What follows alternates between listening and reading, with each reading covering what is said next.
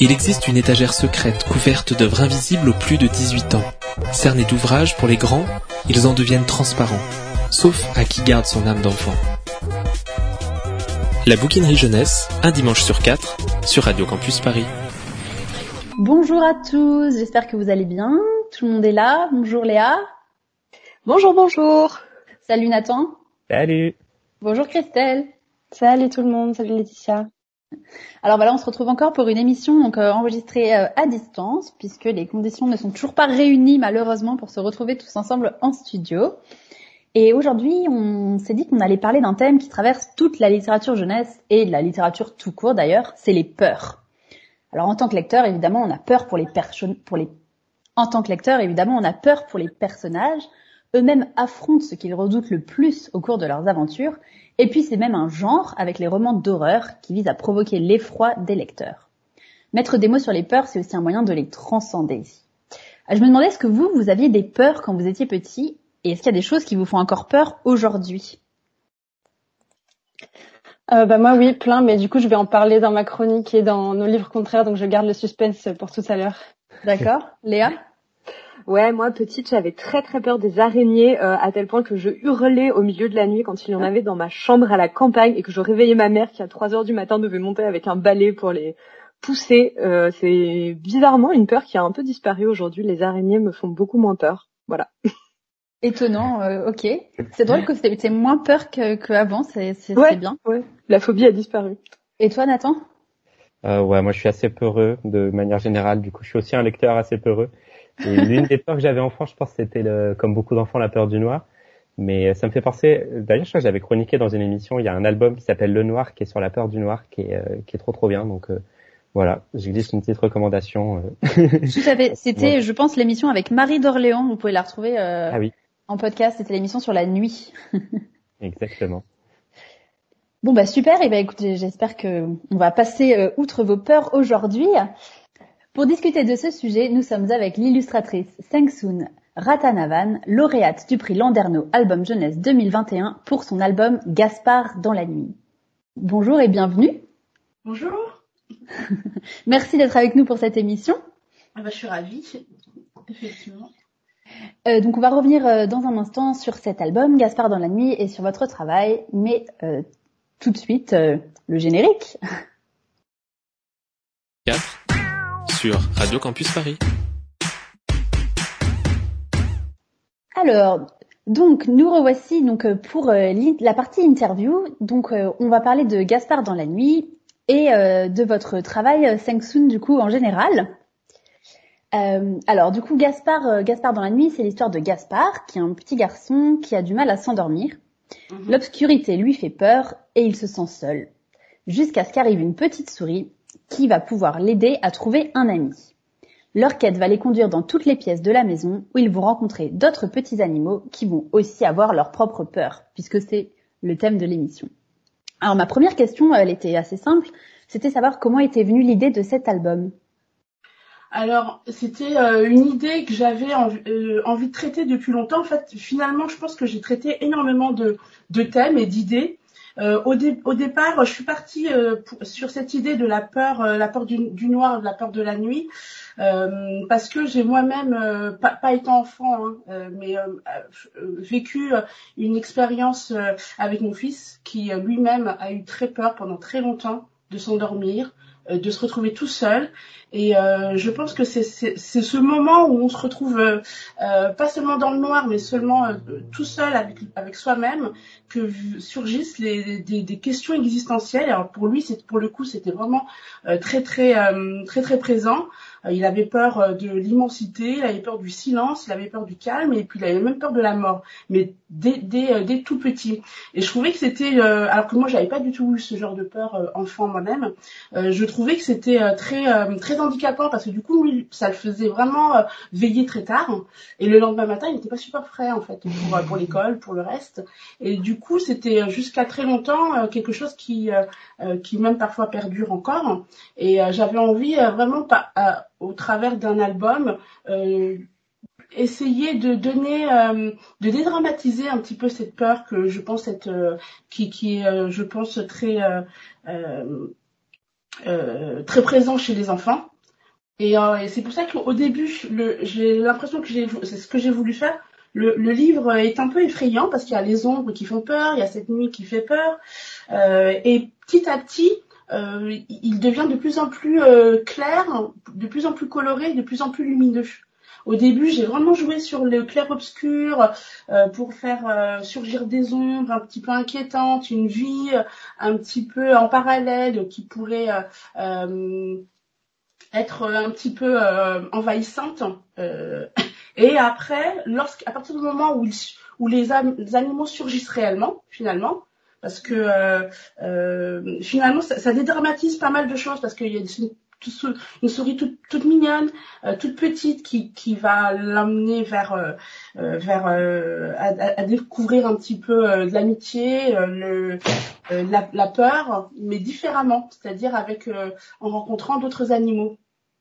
Et, et donc effectivement c'était c'était cette idée, c'était de dédramatiser, mais je voulais garder aussi l'idée de, de Louis Clos qui moi me me semblait importante parce qu'effectivement on a alors qu'on est vraiment chez soi dans son cocon un endroit assez sécurisant euh, ça ne nous empêche pas de d'imaginer euh, mille et une choses qui pourraient à la fois euh, soit euh, permettre de rêver mais ou, ou, alors faire peur. Ça dépend de, de, quel côté on prend les choses.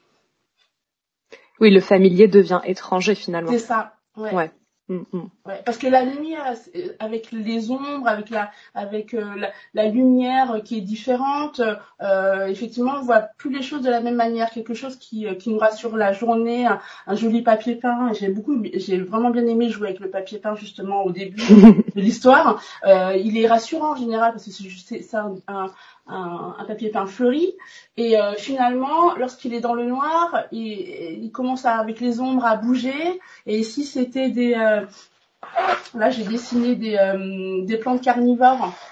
comme si le papier peint pouvait se transformer la nuit en plante carnivore, comme s'il y avait une deuxième vie la nuit. Voilà. Et justement, tu nous parles de ces magnifiques illustrations. on se demandait avec Laetitia euh, si tu pouvais expliquer à nos auditeurs avec quels outils tu as travaillé sur cet album qui fourmille de détails. Est-ce que tu utilises des techniques de dessin et de peinture traditionnelles ou est-ce que tu travailles aussi sur ordinateur? Alors je travaille euh, uniquement sur euh, euh, sur, sur du, avec une technique traditionnelle, c'est-à-dire que c'est de la de l'aquarelle en dessous ou de la gouache très très diluée et par dessus euh, c'est du crayon de couleur tout simplement je n'utilise vraiment zéro euh, euh, euh, technique numérique parce que je sais pas faire de toute façon. Et je et c'est, enfin c'est ça, ça m'intéresse pas plus que ça. Alors, je, je trouve qu'il y a des choses très très jolies pourtant, mais euh, j'ai besoin de de ce côté tactile, de ce côté euh, euh du, même du bruit, du crayon, euh, de, de, de voir la l'encre se, se répartir. parfois c'est euh, c'est catastrophique parce que c'est pas du tout ce qu'on voulait, mais on, on, peut encore garder quelque chose qui est accidentel. Oui, on peut se laisser surprendre. Ouais.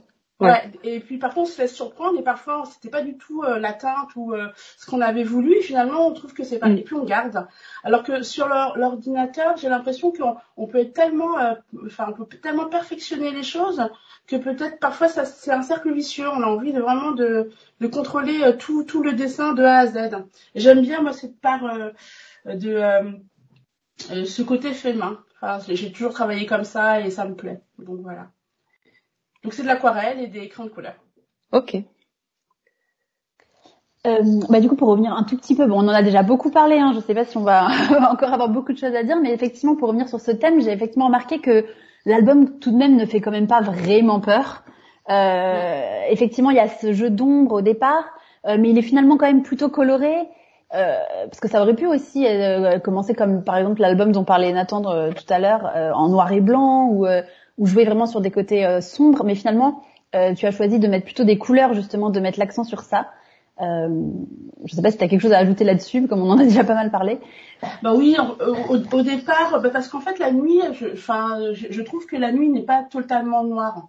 Elle est euh, souvent, euh, elle a d'autres couleurs, elle est plus sombre parfois, mais elle est parfois très très contrastée. On a toujours une une, une source de, de, lumière, que ça soit la lune, que ça soit le que ça soit une lampe d'intérieur. Il y a donc il y a toujours un, une, une ambiance un peu tamisée, mais qui reste colorée. Et j'avais vraiment envie de, de, travailler sur sur ce mélange par contraste de, de sombre et de euh, et de et de clair obscur. Alors au début, c'est vrai que c'était euh, c'est plus dans le début de l'album où euh, pour apporter quand même cette cette cette crainte, j'ai voulu quand même assombrir certains certains endroits, mais plus plus ça va, plus effectivement le l'album prend prend des couleurs. C'est aussi pour pour donner un côté moins effrayant aussi parce que justement euh, on, chemine avec lui, c'est-à-dire qu'il a très peur au début, et euh, au final, à partir du moment où la petite souris apparaît,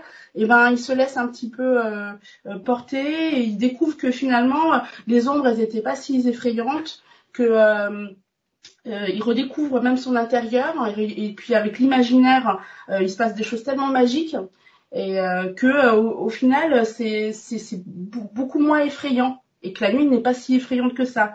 Et finalement, ce que je voulais faire aussi, c'était vraiment jouer sur le le euh, ce, ce, dont avaient, ont peur aussi les enfants, c'est ils ont peur de euh, du côté intrusion d'un bandit ou d'un voleur. Et là, finalement, les, les, ce sont les animaux qui pourtant s'introduisent dans sa maison. Donc, je voulais vraiment garder ce côté. Euh, on, on, reste à l'intérieur de la maison, jamais ils sont, parce qu'il aurait très bien pu sortir du jardin, euh, euh, voilà. Mais pas du tout. Je voulais vraiment garder ce, ce côté euh, intérieur, mais c'est mais c'est l'extérieur qui rentre dans la maison. C'est-à-dire que c'est la nature et c'est les animaux qui rentrent. Euh, jouer avec euh, ce euh, cette euh, ce seuil un petit peu perméable de l'intérieur extérieur comme pour inviter l'imaginaire comme on invite l'imaginaire. Et j'aimais bien faire parce que du coup au final on, pourrait on pourrait se poser la question hein, je joue avec ce seuil entre l'intérieur et l'extérieur et je joue aussi avec le le le réel et le rêve et au final, c'est vraiment dans, dans, ces, dans, dans, dans, cette, euh, dans cet espace-là que l'imaginaire est le plus, euh, est le plus naturellement euh, possible. Et c'est pour ça qu'il y a beaucoup d'imaginaire aussi dans, dans, dans l'album. C'est que je trouvais que c'était très... parce qu'effectivement, la peur, c'est parce qu'on s'imagine des choses. Parce que, et on ne sait pas ce que, ce que ça peut être. En général, on a peur parce qu'on pense que ça peut être très très négatif. Mais ça peut être aussi des choses positives qui arrivent Alors justement, j'avais moi aussi une question sur tous ces petits animaux qui peuplent les pages euh, et qui sont présents sous forme de détails tout petits des fois. Euh, les détails dans les albums, c'est des choses auxquelles j'étais très attentive quand j'étais petite. Et donc tous ces animaux que Gaspard va rencontrer au cours de son périple, eh bien ils sont présents dès la première planche sous forme de jouets. Et pareil pour la mésange et le rouge-gorge qui sont accrochés en peinture au mur de sa chambre, on les retrouve ensuite bien vivantes dans l'aventure. Est-ce que chacun de ces petits détails est soigneusement calculé avant la réalisation de, de tes planches, ou bien est-ce que tu les mets là, improvisés au fur et à mesure du dessin? Et ben en fait euh, là, alors j'avais euh, plus ou moins le schéma euh, avec la mise en page de, de, ce que je voulais faire. Les, grosses idées étaient étaient présentes. Euh, mais effectivement, tous ces petits détails sont arrivés au fur et à mesure. À partir du moment, dans les croquis, je les avais pas, mais en fait, comme c'est un, surtout que c'est un album sur lequel j'ai travaillé énormément de temps, c'est-à-dire qu'entre le, le moment où j'ai eu l'idée euh, de, de l'album jusqu'au moment où, où je l'ai présenté à mon, éditrice, à mon éditrice, j'avais pas de texte. Et euh, au, début, c'était vraiment pour lui demander de me trouver quelqu'un pour écrire le texte. Elle m'a convaincue de le faire, et donc je me suis lancée dans le texte. Donc du coup, ça a pris encore plus de temps parce que je pensais vraiment euh, mettre moins de temps. Euh, donc j'ai dû réorganiser euh, du coup les, les le, écrire le texte, ça a fait bouger des images. Et le temps de, de, de, de, finaliser tout ça, il s'est passé pratiquement plus de deux ans entre les premières idées, les premiers croquis et finalement le l'album tout totalement fini. Et, et, avec tout le temps que, que j'avais à ma disposition, euh, j'ai eu le temps, au fur et à mesure, de, de rajouter des petites choses comme ça, des, des, petits, justement sur cette idée de jouer avec avec l'intérieur-extérieur, jouer sur ce seuil, sur sur cette entre-deux. Je me suis dit et si euh, alors que même si, même si les animaux et la nature rentraient à l'intérieur de la maison de Gaspard, et si on pouvait s'échapper par euh, par euh, des, des, petites maisons qui sont dans le, en décoration dans la maison de Gaspard ou dans les cadres, ce serait encore une autre porte ouverte vers encore un autre monde. J'ai glissé plein de petites choses, et ça c'est vraiment comme vous dites au fur et à mesure quand j'ai monté les dessins j'ai pensé, euh, j'ai rajouté au début euh, euh, une petite chose, par exemple, j'ai rajouté hum, l'ombre de Gaspard sur le toit de, la maison en fait qui, est faite de cubes. Après du coup je me suis dit ah bah du coup si je faisais de la lumière dans les maisons et si je faisais de la fumée et du coup ça a créé comme comme encore un autre monde parallèle habité. Donc voilà, c'était ça. et effectivement, c'est avec le temps que, au fur, et à mesure, j'ai mis tous ces petits détails. Bah, très bien. Et ben du coup, ça, tu as un peu, en partie répondu à ma question. qui est effectivement, ça doit être assez différent de travailler. Parce que sur les autres albums, tu as, tu travaillais sur du texte, euh, enfin avec, un auteur ou une auteure, une autrice. Euh, et là, là, tu as tout travaillé toute seule. Donc euh, effectivement, c'est pas, j'imagine que c'est pas tout à fait le même, euh, le même travail, le même cheminement. Mm, pas du tout. Ah oui, oui, effectivement. en général, enfin jusqu'ici, c'était des textes qu'on proposait et puis de tout et alors du coup c'était plutôt des euh, des commandes c'est-à-dire qu'on proposait un texte et s'il me plaisait euh, euh, je le je, je, je, faisais les, illustrations et dans dans ce contexte là je, reçois un texte fini et de mon côté, j'essaye de, de, de, proposer un pas de côté, c'est-à-dire que j'essaye de pas être redondante par rapport à, à ce qui a déjà écrit dans le texte, et j'essaye de proposer un univers, mmh. une vision un petit peu, sans contredire le texte, mais un petit peu décalé. Et euh, donc ça c'est très facile parce que le texte il est fini et c'est pas le mien. Donc en quelque part, euh, j'ai pas des idées, euh, je sais pas ce qu'a voulu dire euh, l'auteur, et donc j'ai beaucoup plus de liberté pour interpréter et, et, proposer des choses qui me sont plus personnelles. Là, pour le coup, c'est pour ça que j'étais un petit peu perplexe quand mon, mon, éditrice m'a proposé de l'écrire moi-même. C'est parce qu'en fait, je suis arrivée déjà avec des dessins avec cette idée de la nuit, de huis clos, de, de peur de la nuit. Et je savais pas trop bien comment allait finir l'histoire, mais je savais qu'il allait euh, faire une des rencontres, euh, mais euh, tout au long de, la, de, de, de, ce, de, cette nuit dans la maison. Et et je me suis dit mais qu'est-ce que comment je dois dois prendre les choses? Parce que au final c'est comme si je devais me dédoubler parce que j'avais fait déjà fait des dessins. Il fallait que j'écrive un texte mais qui raconte pas la même chose que ce qu'il y avait dans les dessins. Et ça a été vraiment très euh, très compliqué, mais en même temps très euh, très chouette parce que ça m'a appris énormément de choses. Alors je ne sais pas si la prochaine fois je travaillerai de la même manière, mais du coup finalement euh, j'ai écrit un, un, un ébauche de texte qui a du coup après fait changer mes dessins et qui a été recorrigé, etc.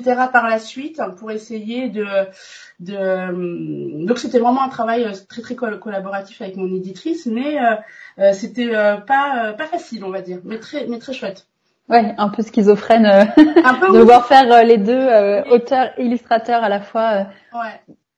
Mais en tout cas, euh, super résultat finalement. Oui, ben, je suis assez contente effectivement. Mais c'est vrai que quand on prend le texte à côté, enfin à part, euh, je, me dis que, enfin l'idée c'était de que on pourrait retrouver d'autres images au final. Ça se répond, mais euh, ça pourrait euh, converser avec avec d'autres images aussi. Enfin, c'est ce que j'espère. Léa, tu veux poser ta dernière question ou... Ouais, ouais, allons-y parce que c'est un, on a déjà parlé euh, au cours de l'interview des fameux motifs qui sont présents dans l'album. J'ai l'impression que c'est une composante essentielle de ton travail, euh, le travail sur le motif. Euh, ces motifs sont fascinants, qu'il s'agisse d'un papier peint, d'un objet, d'un vêtement. Ils racontent souvent une petite histoire dans la grande histoire. Euh, comment trouves-tu l'inspiration pour ces motifs? Est-ce que tu fais de nombreuses recherches préliminaires pour les designer? Est-ce que tu as une sorte de dictionnaire des motifs pour chaque album sur lequel tu travailles? Comment ça se passe? Bah, j'essaie justement. Alors moi déjà à la base j'adore les motifs, c'est pour ça que et je trouve qu'ils sont très euh, euh, que c'est des, des, éléments graphiques qui sont très très utiles parce que je j'ai vraiment euh, comme comme tout le monde j'imagine des des, des images de des souvenirs de motifs de, pendant mon enfance un peu de papier peint, de mm. même de motifs de, de, de, vêtements. Et effectivement, et je trouve que euh, ils ont un peu ce côté euh, Madeleine de Proust déjà parce qu'ils renferment, euh, ils ont une, une grosse charge émotionnelle. Déjà. Et puis en plus ils sont très représentatifs de soit d'une d'une culture d'une d'une époque et euh, par, par leur couleur ou par leur forme, on peut vraiment euh, euh donner euh, beaucoup d'indications. C'est-à-dire qu'un motif géographique, un peu avec des couleurs un peu vives, ça peut donner quelque chose de très très dynamique, une image très une idée très dynamique. Alors que je sais pas, un motif floral, un peu avec des couleurs un peu passées, un peu désuet, ça peut donner, ça peut faire un petit peu la, la chambre de, de mamie. Donc ça, ça, aide énormément, je trouve, pour donner une ambiance. Donc c'est pour ça que je les utilise et j'essaye d'avoir, bah, depuis le temps que j'utilise les motifs dans, dans mes dessins, j'essaye effectivement d'avoir une petite bibliothèque, c'est-à-dire que je cherche beaucoup de motifs déjà aussi, parce que la plupart des motifs que je que j'utilise, c'est des motifs qui existent, mais je les je les euh, aménage, c'est-à-dire que j'essaye de, de, de, changer les couleurs ou euh, ou euh, ou la taille. Euh, donc voilà. Mais c'est effectivement euh, très important dans, dans, dans celui-là et puis dans mes autres albums, je trouve aussi. Eh ben, ça me permet de passer à une parfaite conclusion, euh, qui est euh, les quels, quels sont les, les, projets pour la suite du coup, les albums à venir? Alors là, je suis en plein. Euh, alors du coup, je viens juste de finir un autre album aussi, et donc là, je suis en plein, euh, euh, en pleine réflexion sur ce que euh, ce que je vais faire, voilà, bientôt. Et en général, il me faut un petit moment de de, de repos, c'est-à-dire que j'essaye de d'évacuer le, le projet précédent, parce qu'en général, je fais euh, je travaille projet par projet. Et là, normalement, euh, ça devrait être euh, un projet, mais toujours avec la Martinière, parce que je discute, enfin, c'est ma maison d'édition avec qui je travaille énormément, avec qui j'ai beaucoup, où il y a une confiance réciproque. Et du coup, là, ce serait soit un conte, soit un, un, autre texte, mais ce serait avec, ce serait pas moi l'auteur. Donc voilà, on est en train de parler de tout ça avec mon éditrice. Bon bah super, on a déjà hâte euh, de découvrir ça. Euh, donc euh, du coup c'est Gaspard dans la nuit que vous pouvez retrouver, donc ainsi que les autres albums jeunesse de Seng Soon chez La Martinière Jeunesse, comme on vient de le dire. Alors euh, Seng Soon, tu restes avec nous? Oui. Puisqu'il y aura une deuxième partie dans quelques instants. La bouquinerie jeunesse, un dimanche sur quatre, sur Radio Campus Paris. Alors, on va maintenant retrouver Nathan euh, pour sa chronique d'un album qui, j'espère, ne fait pas trop peur. Euh, bah, une, fois n'est pas coutume, Laetitia, pour cette émission, j'ai légèrement étiré le thème pour pouvoir vous parler d'un album sur lequel j'ai eu un gros coup de cœur récemment, qui est Ours à New York. Cet album signé Gaia Wisniewski, j'espère que je n'écorche pas son nom, ce qui est très certainement le cas, et qui est publié aux éditions Memo, m'a véritablement touché en parlant avec douceur et mélancolie d'une peur d'adulte plutôt, mais qui est ici racontée avec tendresse aux enfants. C'est la peur du tourbillon de la vie. Waouh, un vaste programme. Euh, c'est quand même un album qui est pour les enfants? Oui, bien sûr. Euh, les éditions Memo, c'est une maison d'édition jeunesse indépendante qui publie de très beaux livres pour enfants, avec toujours une exigence de l'objet. Donc ici, en plus d'être une émouvante histoire, Ours à New York est un grand album cartonné au papier épais et agréable à manipuler, au noir et blanc subtil et étonnant, qui rappelle le charme d'un vieux journal, l'esthétique d'une revue artistique de qualité, ou encore la beauté d'un carnet de dessin au fusain qu'on feuilletterait avec admiration. Ours à New York, c'est tout ça à la fois enveloppé dans beaucoup d'émotions. Il existe des villes où on a l'impression de flotter. Il s'y trouve des gens qui s'y sentent transparents. Ainsi commence l'histoire d'Alexander, qui vit au troisième étage du 340 de la 225e rue et qui cherche chaque matin la ride qui dit le temps qui passe dans son miroir. foule littéralement noire de monde sous le coup de crayon noir et vivant de Gaïa Wisniewski, métro abrutissant, boulot épuisant, dodo sans rêve, le quotidien d'Alexander est morne et répétitif, et c'est dans une ambiance aussi triste qu'un dessin de pollution en noir et blanc que l'album commence. Mais la force de l'autrice, c'est de métamorphoser ce triste et réaliste noir et blanc à mesure que la vie d'Alexander va intimement basculer. Dès le moment où elle place, au milieu de la 39e rue, un ours gigantesque qui attend Alexander en le fixant de ses yeux petits et ronds. L'histoire devient à la fois incongrue à faire rire un enfant, attendrissante comme un souvenir d'enfant, et en même temps un brin absurde, de cet absurde qu'on accepte, qu'on accepte sans sourciller et qui s'intègre dans cette histoire avec un naturel désarmant. Un ours immense, euh, du coup c'est une histoire fantastique? Pas exactement. Je suis ours, tu me dessinais tout le temps, rappelle l'animal en question à Alexander lorsqu'ils se rencontrent. Qu'est-ce que tu fais là? Tu voulais être dessinateur et te voilà dans un travail qui t'ennuie? Que s'est-il passé? Et en contournant l'ours, Alexandre répond tristement. Rien, il ne s'est rien passé, il ne se passe rien. De jour en jour, Ours va alors tâcher de convaincre, Alexander d'arrêter d'être spectateur de sa vie, de ne plus faire semblant d'être quelqu'un d'important dans son costume cravate triste et terne, de se rappeler de celui qu'il voulait être enfant. Impuissant malgré son énorme taille, il finit par allier à lui son ami Foxy, le doudou. C'est drôle, Foxy avait encore l'odeur d'Alexandre bébé, raconte le livre qui rappelle au lecteur la force des souvenirs et celle des odeurs. Et c'est là, dans un café sombre mais étrangement chaleureux, certainement rendu plus joyeux par le sourire de ce doudou, que Foxy explique à Alexander que dans un tourbillon, il y a toujours un moment de faiblesse, et que même dans le tourbillon de la vie, on peut rebondir pour remonter à la surface. Mais euh, du coup, ça a l'air d'être un album assez triste finalement? D'un côté, oui, euh, au début en tout cas. Et je suppose qu'en m'entendant, vous entendez aussi la mélancolie qui habite cet album, les réminiscences d'enfance qu'il habite et les rêves poussiéreux qu'il ravive. Mais le réalisme de l'histoire, la tendresse de ce gros nounours touchant et de cet enthousiaste doudou, et la fin joyeuse en font pour moi une histoire ressourçante, de laquelle on ressort grandi.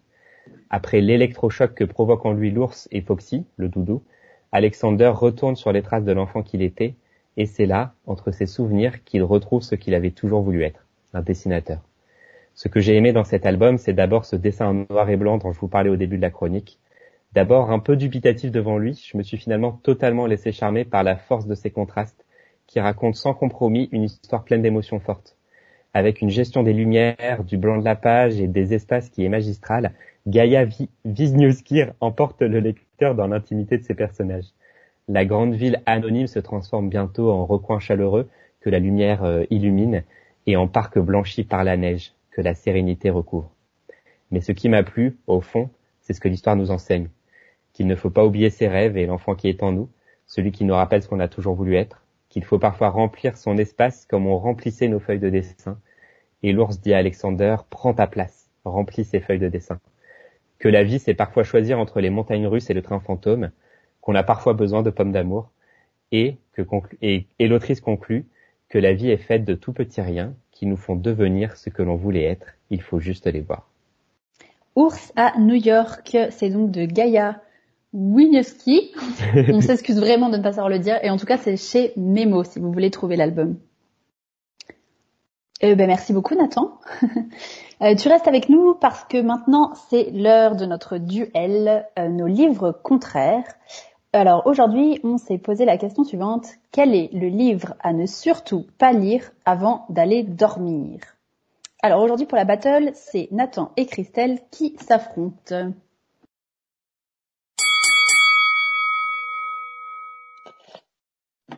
Alors pour cette battle, de mon côté, j'ai choisi mon arme. Ce sera Charlie et la chocolaterie de Roald Dahl.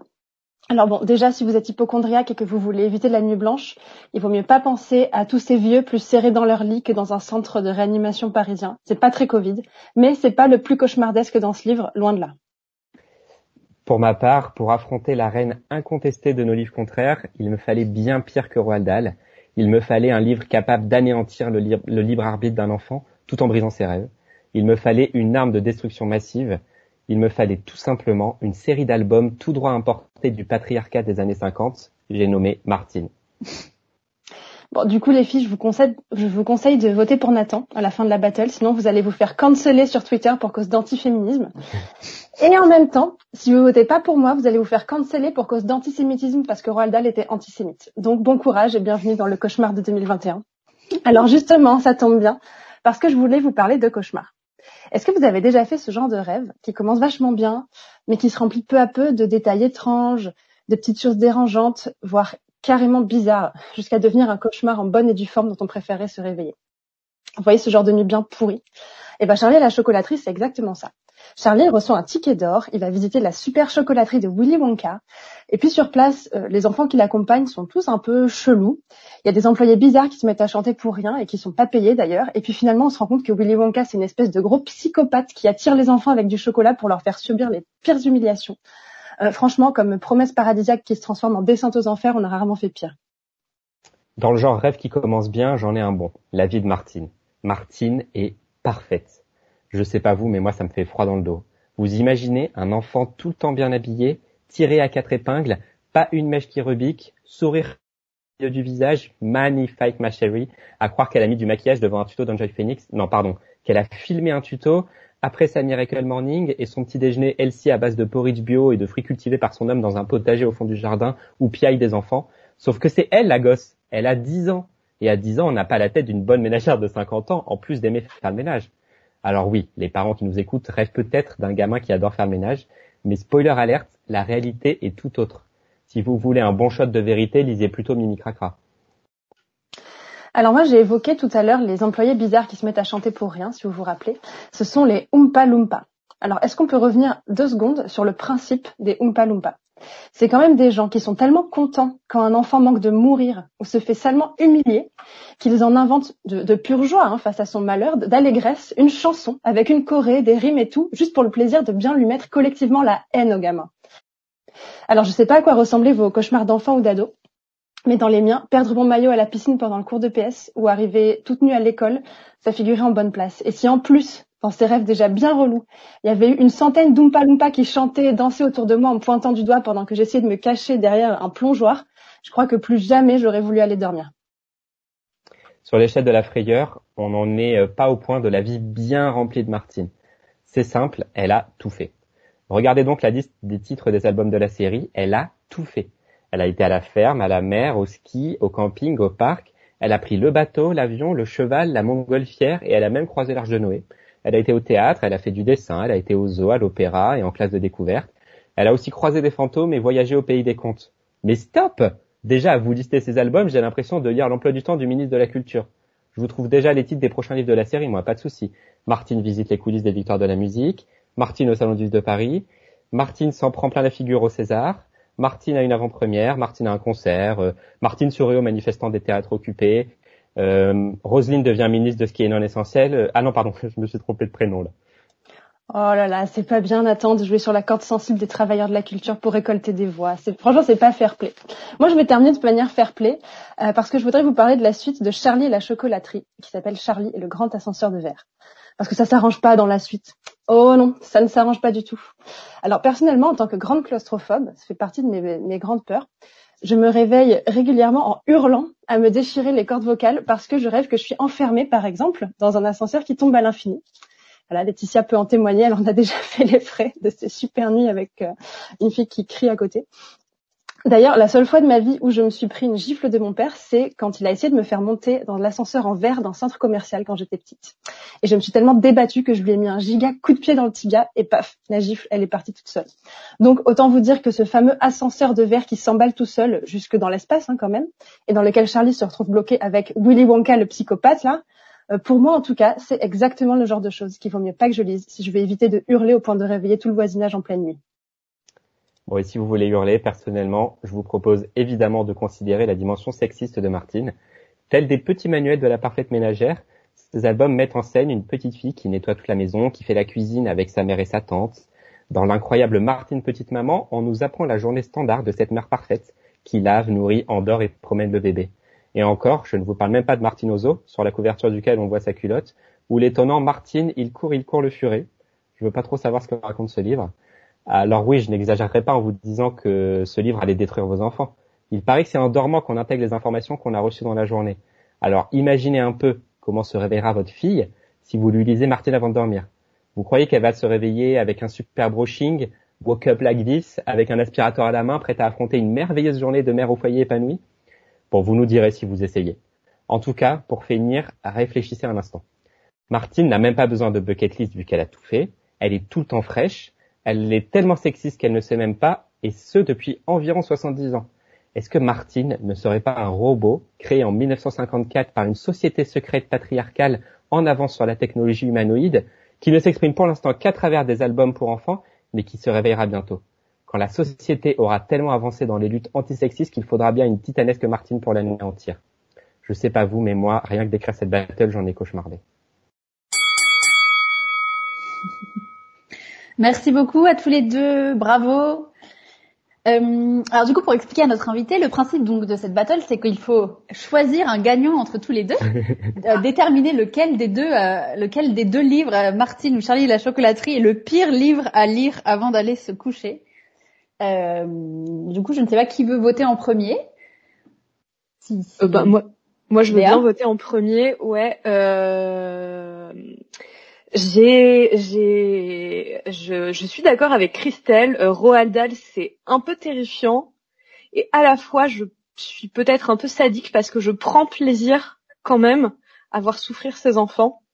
et vraiment, Martine, ça me terrifie. Et je pense que je vais voter, donner mon vote à Nathan du coup parce que euh, relire des albums de Martine aujourd'hui, je trouve, je trouve ça assez terrifiant effectivement. voilà. Il a la peur de se faire canceller sur Twitter. je suis déjà cancel sur Twitter. Non, je rigole, je sais pas Twitter. je ne crains rien. Et alors, Stengsun du coup? Bah, Moi, je suis déjà cancellée sur Twitter. ah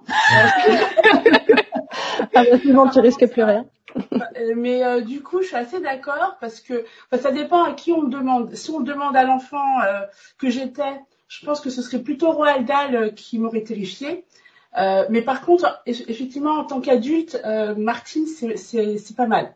Donc, je dirais, bah, maintenant que je suis adulte, je dirais plutôt Banador. Oh bah très bien, voici donc nous avons donc notre gagnant. Ce sera Écraser la reine de qui gagne. C'était impossible de gagner contre euh, voilà contre la lutte anti-patriarcale. L'argument était trop trop fort. C'est ça. Et dans Martine, je trouve qu'il y a un autre truc qui fait un peu flipper, c'est les couvertures des anciens albums. Enfin, je sais pas, elles ont un côté euh, vraiment, elles ont pas très bien vieilli quoi. Ouais, bah, les voyez les culottes euh, apparentes, ça a pas très bien vieilli, non Sur une gamine de 8 ans. Non, j'exagère de dire ça, mais c'est vrai que c'est dans son jus, quoi, Martine. Et en même temps, on l'a tous eu enfant. Enfin, je sais pas vous, mais moi, j'aimais bien Martine enfant. C'est vrai. 4 sur Radio Campus Paris. Euh, pour ma chronique sur le thème de la peur, j'ai décidé de vous parler de L'île au manoir d'Estelle Faye, qui est un roman paru chez Scrinéo dans la collection Les coups de cœur de Cassandra O'Donnell. Alors L'île au manoir, c'est un petit roman au sens où il fait à peine 120 pages et qu'il s'adresse à une tranche d'âge plus jeune que les romans que je chronique habituellement puisque c'est pour les 10-12 ans. Et pourtant, croyez-moi, il rentre à 100% dans le thème de la peur. Oui, oui, pour moi, même pour moi, Christelle, 28 ans et immense flippette, incapable de regarder ne serait-ce que la bande-annonce d'un film d'horreur. Parce que L'île au manoir joue sur un topos absolu des fictions horrifiques. La petite fille livide aux longs cheveux noirs devant le visage. Alors, je vous ai déjà parlé de ma claustrophobie absolue. Il s'avère que j'ai une autre grande peur et j'ai une histoire très personnelle avec cette figure de l'horreur, puisque pendant plus de dix ans, littéralement, j'ai été incapable de rentrer dans ma chambre, de prendre les escaliers d'un immeuble, de traverser un parking, de me doucher la porte fermée, sans vérifier d'abord avec beaucoup de panique et de tachycardie qu'il n'y avait pas une petite fille livide aux cheveux longs noirs qui ne se tapissait pas dans un coin de la pièce. Et je vous avoue que parfois, quand je suis toute seule, comme disait Seng Sung, c'est pas forcément le noir ou quoi qui fait peur, c'est le fait d'être seule ça ne m'est pas totalement passé. Or, je n'ai jamais vu de film comme Le Cercle, dans lequel euh, on voit ce genre de personnage. En fait, ce qui s'est passé, c'est qu'on m'a simplement résumé le principe de l'histoire du cercle en 20 secondes euh, à la fin d'un cours de danse quand j'avais une douzaine d'années. Et donc, j'ai été traumatisée pendant plus de dix ans par un film que je n'ai jamais vu. voilà, vous avez donc maintenant une petite idée du niveau où je me situe sur l'échelle de la flippette. Mais tu sais que si ça se trouve, si tu le voyais, ça te ça t'enlèverait cette peur parce que c'est peut-être moins pire que ce que tu t'es imaginé dans ta tête c'est tout à fait possible que mon imagination euh, soit allée au-delà de la réalité de la chose, mais c'est trop tard maintenant. puisque maintenant c'est devenu vraiment une, peur euh, très ancrée en moi. Et donc je commence ce petit roman euh, qui a l'air tout gentillet, qui s'appelle L'île au manoir, ingénue et confiante. Et voilà comment ça commence. Donc je saute les vraiment les dix premières lignes pour arriver au but. Adam, le héros, ouvrit la fenêtre d'une main, frissonna lorsque le froid entra dans sa chambre. Luttant contre le vent, il se pencha pour attraper le volet. C'est à ce moment-là qu'il la vit. Une fille de son âge, seule en pleine nuit, assise en bas sur la plage. Elle portait une robe blanche, beaucoup trop légère pour la saison.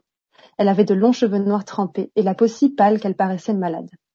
Pas étonnant, pensa Adam avec ce froid.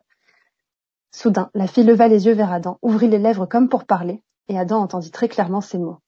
Aide-moi. Comme si la fille s'était tenue tout près de lui et pas en bas sur le sable. Personne ne m'avait prévenu. bon, j'aurais peut-être dû lire la quatrième de couverture puisque c'était écrit dessus, euh, mais j'aime pas lire les quatrièmes de couverture parce que ça spoil. Voilà. Donc j'ai été prise au piège puisque une fois que j'ai lu ça, et eh ben même si je suis en flip total, c'est trop tard. Il faut absolument que je connaisse la suite et que j'aille jusqu'à la résolution, jusqu'au dénouement et jusqu'à l'apaisement, jusqu'à ce que soit réglée cette histoire de petite fille aux airs de noyer dont on ne sait pas trop ce qu'elle veut à part euh, de l'aide.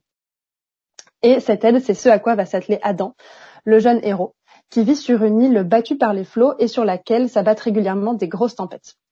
Et au moment où commence le roman, une tempête se prépare justement, et la mère d'Adam dirige les travaux de consolidation de la digue qui protège les habitants de l'océan. Seulement, à mesure que la voix de la petite fille se rapproche d'Adam, il comprend que cette tempête qui arrive ne sera pas comme les précédentes. En fait, c'est une tempête qui, euh, déjà, qui détruit petit à petit la digue que la mère d'Adam est en train de d'essayer de, réparer. C'est bizarre, il y a des fissures qui apparaissent, c'est pas normal.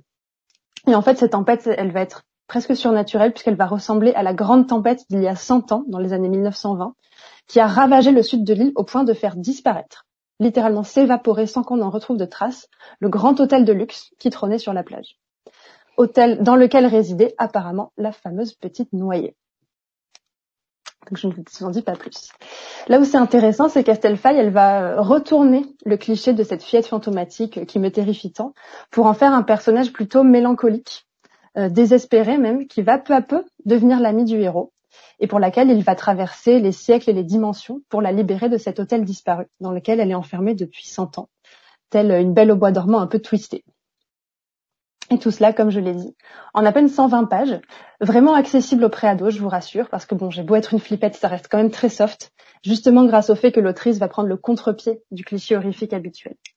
Donc si vous connaissez des préados amateurs de frissons, ou si vous êtes vous-même un préado amateur de frissons, sait-on jamais, je vous conseille L'île au manoir d'Estelle Faye, c'est chez Scrimeo. Merci beaucoup Christelle.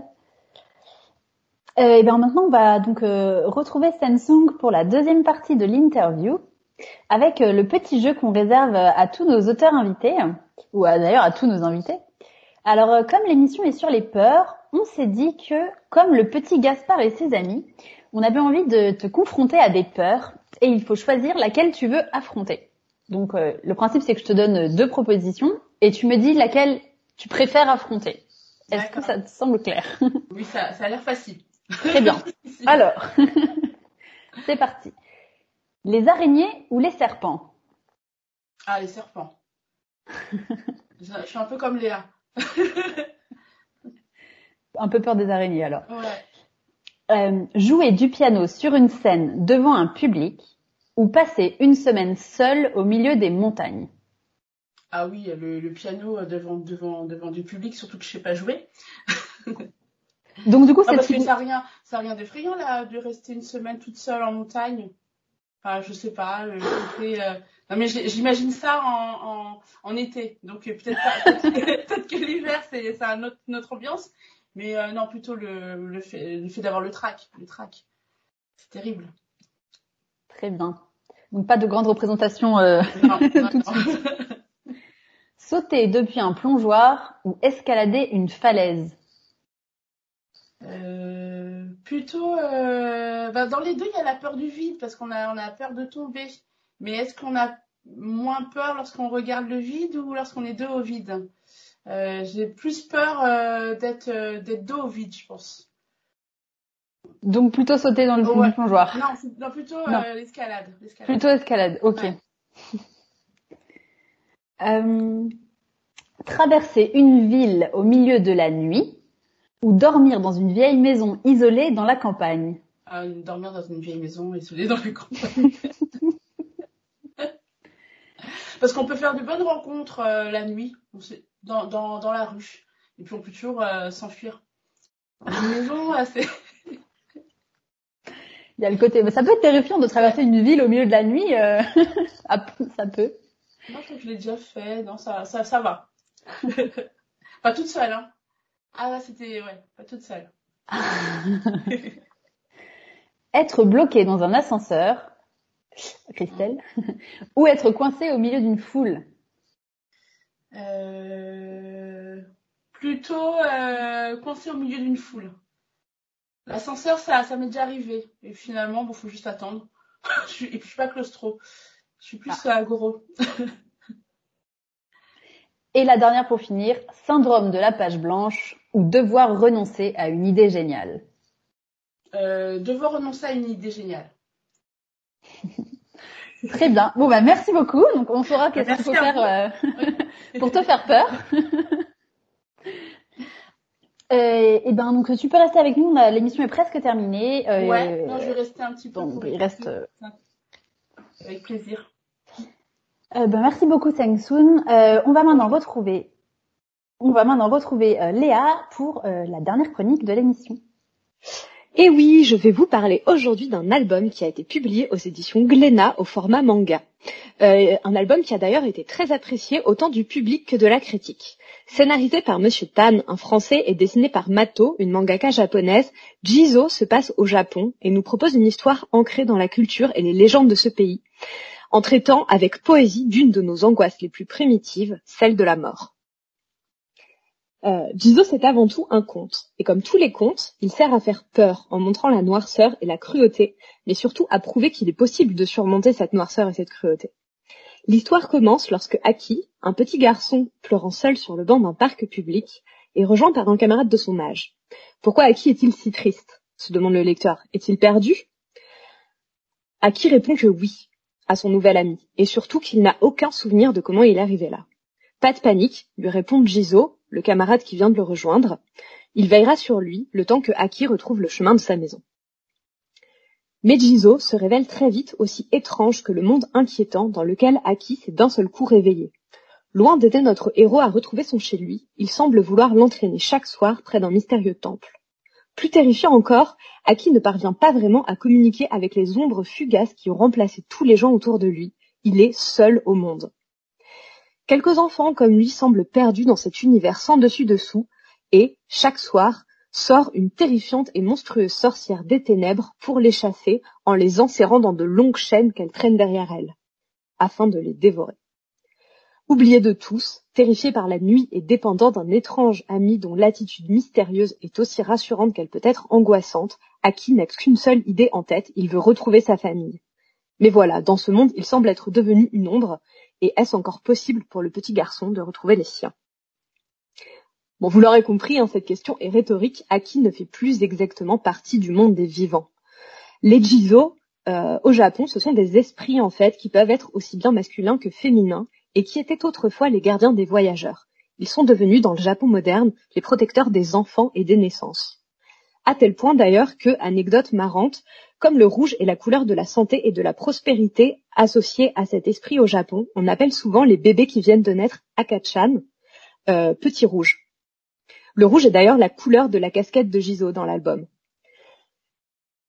La mère d'Aki, donc notre petit héros, éploré par le départ de son garçon, prie chaque jour en réalité un jizo de veiller sur l'âme de son fils afin qu'elle puisse, selon la spiritualité japonaise influencée aussi bien par le bouddhisme que par le shintoïsme, être menée saine et sauve jusqu'à la roue des réincarnations. Jizo, le camarade d'Aki, est donc un esprit gardien chargé non seulement de lui rappeler qu'il a été aimé par sa mère, qu'il l'est toujours, mais également de préserver son âme de celle des autres âmes qui n'ont pas eu la chance d'être aimées et se sont transformées en créatures monstrueuses. Sous le pseudonyme de Monsieur Tan se cache Antoine Doll, un des plus prolifiques auteurs de la littérature jeunesse actuelle, avec des blockbusters BD humoristiques pour les plus jeunes comme Mortel Adèle, aussi bien que des romans adolescents plus graves comme Winnow Park. Ce dernier rappelant d'ailleurs qu'il connaît bien le Japon. Mato, quant à elle, nourrit le récit non seulement des codes graphiques typiquement japonais, mais également de sa propre culture. Et le tour de force du récit, pour moi, c'est qu'il est complètement indépendant des contraintes commerciales euh, qui sont habituellement liées au manga. Là où l'action, l'aventure et un rythme effréné prédominent souvent, ce récit sait s'offrir sous une forme lente et poétique, proposant de nombreuses planches introspectives et prenant le temps de s'attarder sur les émotions des personnages. C'est donc une œuvre hybride qui mêle influences orientales et occidentales pour livrer un conte universel sur le deuil et la puissance de l'amour. Son rythme singulier et surtout son thème, traité pudiquement et poétiquement, savent faire monter une émotion plutôt cathartique et me semble extrêmement adapté pour faire comprendre aux plus jeunes le long, compliqué et universel parcours du deuil. Pour conclure, je dirais donc que c'est la, voilà, que c'est la force de cet album. Merci beaucoup Léa. Eh ben, c'est maintenant l'heure de conclure. On espère qu'on ne vous aura pas fait trop peur avec cette émission, euh, que vous allez pouvoir vous endormir euh, apaisé. Euh, donc, merci encore Sengsun d'avoir été avec nous pour cette émission. Merci de m'avoir invité. donc, on rappelle qu'on peut trouver ton album Gaspard dans la nuit, qui est donc édité chez La Martinière.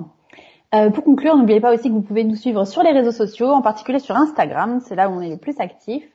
Euh, et pour conclure aussi, on voulait vous rappeler quand même que le premier roman de Christelle sort euh, ce 1er avril, donc dans quelques jours seulement.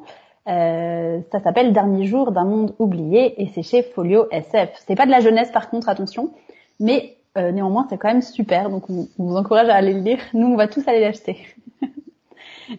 et pour conclure, je vais conclure sur une citation qui vient du goût sucré de la peur, qui est d'Alexandre Chardin et qui dit Dis-moi, pourquoi tous les enfants, malgré la peur du loup, aiment-ils tant les histoires de loups? Parce qu'ils aiment avoir peur? Absolument. Mais surtout parce qu'après avoir eu peur, ils savent qu'ils seront rassurés.